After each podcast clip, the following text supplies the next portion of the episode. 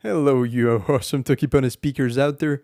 My name is Santi, and welcome to the podcast where we discuss everything regarding Tokipona. As I mentioned in previous episodes, I'm not an expert yet. I'm learning just like you. If you are learning, if you know more about it than me, that'd be awesome. Um, you can be part of the show by recording a, an audio clip of yourself speaking in Tokipona, whether it's something that you're reading um, in Tokipona or something that you wrote or something that you translated. If you want to read it and put it in an audio file or anything you might want to say in an file, that'd be awesome. Send it my way. I'll leave my email in the show notes. And yeah, that way we can all be part of this amazing thing of community of Tokipona speakers that we're trying to build here. So, so yeah, that'd be super awesome. Um, and today I want to talk a bit about memorization techniques. In last episode, I I mentioned briefly that that is something that I'm doing in one-on-one uh, video calls with those of you who might want to learn either memorization techniques as well as note-taking systems to organize all of your ideas, to learn languages, and to organize any creative ideas that you might have. So that's something that I'm super passionate about. And today I just want to talk a little bit about it, connecting it to learning Tokipona. So I want to I want to explain a bit of my system, how I've been learning Tokipona, and some of the resources that are out there to learn, and what are some of the systems that you can develop for yourself to improve your Tokipona uh, learning, as well as any other languages or any anything that you're actually learning right now. So let's get into it, right? So, what is my system like? Okay, so I've been learning Esperanto for for a year, over a year, and what I've been using for that is Duolingo and Memrise. I've also been using AnkiDroid quite a lot. Um, these are three applications that you're probably familiar with. Uh, just a quick overview over them. Duolingo is a well, it's an interactive kind of multiple choice or you know filling in the blanks or complete the sentence by translating uh, kind of app. I think it's quite cool, especially to you know keep you in the habit of learning every day. And uh, Esperanto I managed to use Duolingo for around 200 days in a perfect streak, uh, 250 days in a perfect streak. Um, but then I realized that uh, you know I didn't I, I didn't feel I was learning that much. So yeah, unfortunately, unfortunately, now in 2020, um, Tokipona is not available in Duolingo. But but yeah, I mean I was thinking how you know Duolingo I believe is a really good resource. Um, sometimes it can get very monotonous and I didn't feel I was learning that much. I don't know. I, I don't know. That's my experience. I still think Duolingo is an amazing resource, especially to keep yourself in the habit, right? And then that takes me to the next application, which is Memrise. I believe Rem- Memrise is amazing. And yeah, just so you know, none of this none of this is sponsored by either Memrise, Duolingo, or AnkiDroid. This is just my honest opinion on resources that I feel might be beneficial for you if you're learning Tokipona. Uh, yeah, Memrise is a really good resource, and Tokipona is available.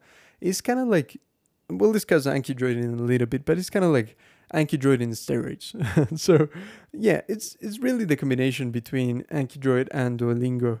Um, yeah, Memrise is really good. is a really is a really good application to, especially if if you're someone who is very visual. You can put images in there that remind you of the word or the sound of the word that you're learning. So that's a really good advantage that Memrise has. And finally, AnkiDroid, which is my favorite out of these three. Um, well, AnkiDroid is for Android. I think there's a version for, for Apple, I mean for iPhone, that I'm not very familiar with um, because I don't have an iPhone. Um, but yeah, I believe it's called something very similar or just Anki. I'm not sure. But if you search Anki um, memorization app or something like that, I'm sure you'll be able to find it. Um, but yeah, AnkiDroid at least the, the Android version that I use, is a very simple app, super good because you can really make any connections between two words or two sentences or phrases, right? So you have something like, I don't know, in, in Tokipona, for instance, we have ala, uh, which means, you know, it means no in Tokipona. And you can make connections between those two, or you, you can make it kind of like a flashcard, right? So you have ala in Tokipona, and you flip the flashcard, it's no, right? Or we have a word like akesi, uh, which means animal, if I'm not wrong. Let me just check real quick.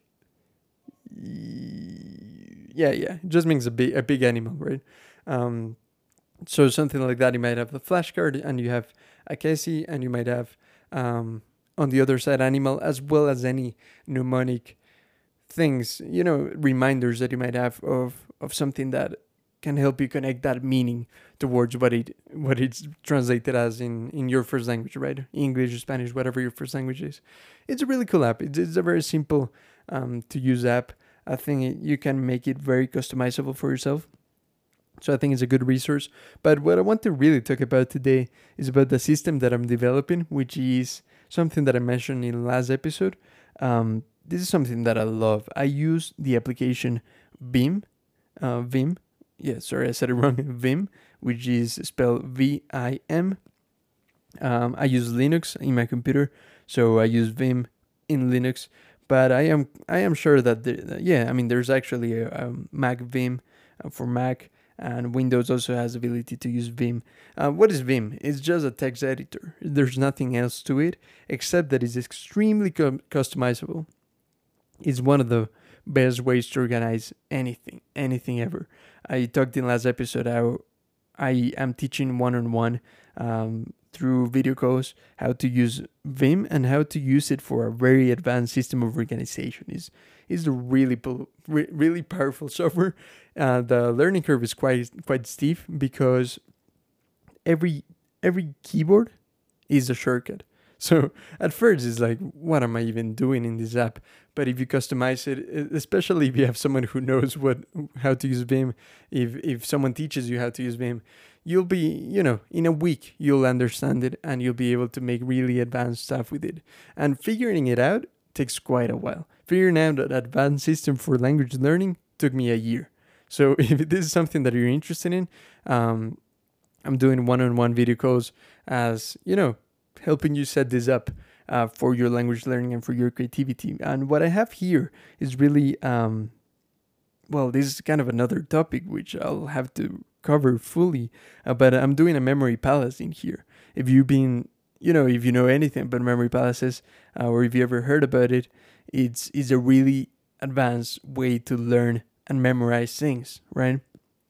I'll probably make a full episode about this because it really goes out of the scope of you know, just summing it up in, in one sentence. Um, but yeah, it's a really advanced uh, memorization technique. If you're interested in it, just send me a message. I'll let you know more about it and how it applies to language learning, which I think is a focus of how how we can apply this in this podcast. Um, but yeah, it's a really advanced way advanced way to learn things, and yeah, it's all you know. It's all in your mind, really. It's it's all about placing particular memories, in this case, words from Tokipona, in a specific place in your mind that is connected to a room in your house or a room in anyone else's house or in any particular place, right? I'll, I'll make a full episode about that. It's just such an interesting topic, but you know, I believe that there there must be a way in which we develop these things, and paper is one good way to do it. It's just that paper has, you know, like a, a lot of barriers, which is like where do you put all of it? Like how do you organize all of it without getting overwhelming? There are ways, and there are ways that I've studied that are really efficient. I personally like to do it in the computer, but as far as I know, there's no better way to organize a memory pass than, in Vim, uh, the application that I'm using. So if you're interested in that, you know, ask me any questions, uh, send me a message, send me an email. I'll leave it in the show notes uh, because it's a bit complicated, and I don't want to. I don't want to bore you with ten- technicalities without being able to show you because it's a very visual thing, right? But it's a really good way to memorize vocabulary. So that's what I'm doing for Tokipona. And and yeah, so for instance, in here I have my first table, which is um yeah, words starting with with A in Tokipona. So we have A, which literally, you know, it just means exclamation ah. we have ala, ale, akesi, anpa, ante, awen. If you know some Tokipona, you probably know what all of those mean. Um, just to go, you, you know, just to go quickly through them. A and here I have like some of the mnemonic things that remind me of the meaning because I don't have the translation right here. But just testing some of my, you know, memorization. A, literally the word a, just means like exclamation, like shouting ah. Allah means no. Ali means kind of like all or everything, right? If I'm not wrong. Yeah, it's all, abundant, countless. now I'm looking at the definition. Um, every, plentiful, or that's an as an adject, adjective, but as a noun is abundance, everything, life, universe. It's a beautiful word, Ali.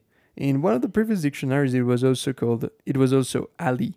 So if you ever see Ali, it's the same as Ali. I like Ali. I like the sound of it. It's, it sounds beautiful and it means it means everything. Literally means everything, right? Um, akesi, which means a, a huge animal. Uh, there's actually an interesting definition of this. Is is an it's a huge animal, right? It's a non-cute animal, which can also be a reptile, a reptile, sorry, or an amphibian. Uh, then we have the word anpa, which means bowing down, or you know, like being humble or being dependent, even. And then ante, uh, which is an adjective and it means different, altered, uh, change, other. And we have awen, which is enduring, kept, protected, safe. So here I'm, I'm actually, I wish I could show you. Of course, this is just audio and I can show you, but I have a really cool table where I have all of these words and the definitions. I have them in another in another page, which right now I just, I just, you know, I wanted to be a bit more accurate.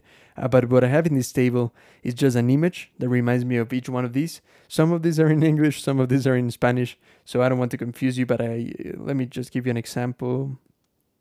That is, oh, okay, this is in Spanish. I'll probably confuse you. Hmm.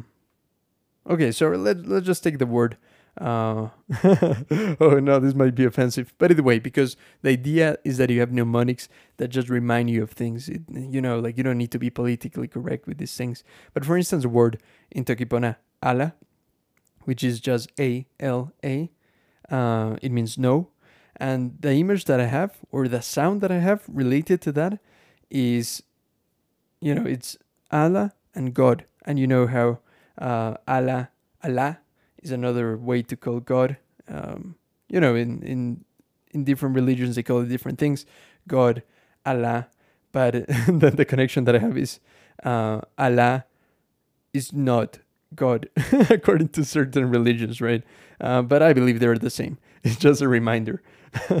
I hope not the topic. I don't want to get too deep into religion. It's a topic I love discussing, but I don't think it's very appropriate right now. Um, yeah, a lot of these connections are really in Spanish, so I don't want to confuse you. But but the the crazy idea is that I use this as a memory palace. So that word is placed in a physical location within a certain room that reminds me of that concept. So in this case, it's in the window of my cousin's house don't don't worry if you don't understand what I'm saying. Just send me a message if you're more interested in this because I can explain it to you and I can make it make more sense. Or I can actually make an, another episode about that. So if you will like an, another episode about just the memory palace, I can definitely do that.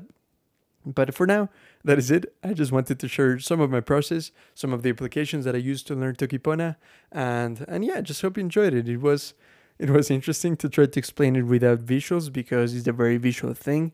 Um, but yeah, I, I really hope you enjoyed it. And yeah, I'll see you next episode. But until then, I hope you keep learning your Tokipona. I certainly will keep practicing and and hopefully we can get to that goal, which is to make the podcast half spoken in Tokipona, half spoken in English. So that is, you know, is good for more advanced uh, Tokipona speakers and is also cool for for people who are just starting to learn it so that they're not completely lost, you know. Uh, so yeah, it's gonna be a a Tokipona-ish English um, podcast eventually. But until then, I'll keep making it in English until I am more fluent with my Tokipona. Uh, but yeah, I hope you enjoyed this episode, and I'll see you next episode. All right, bye.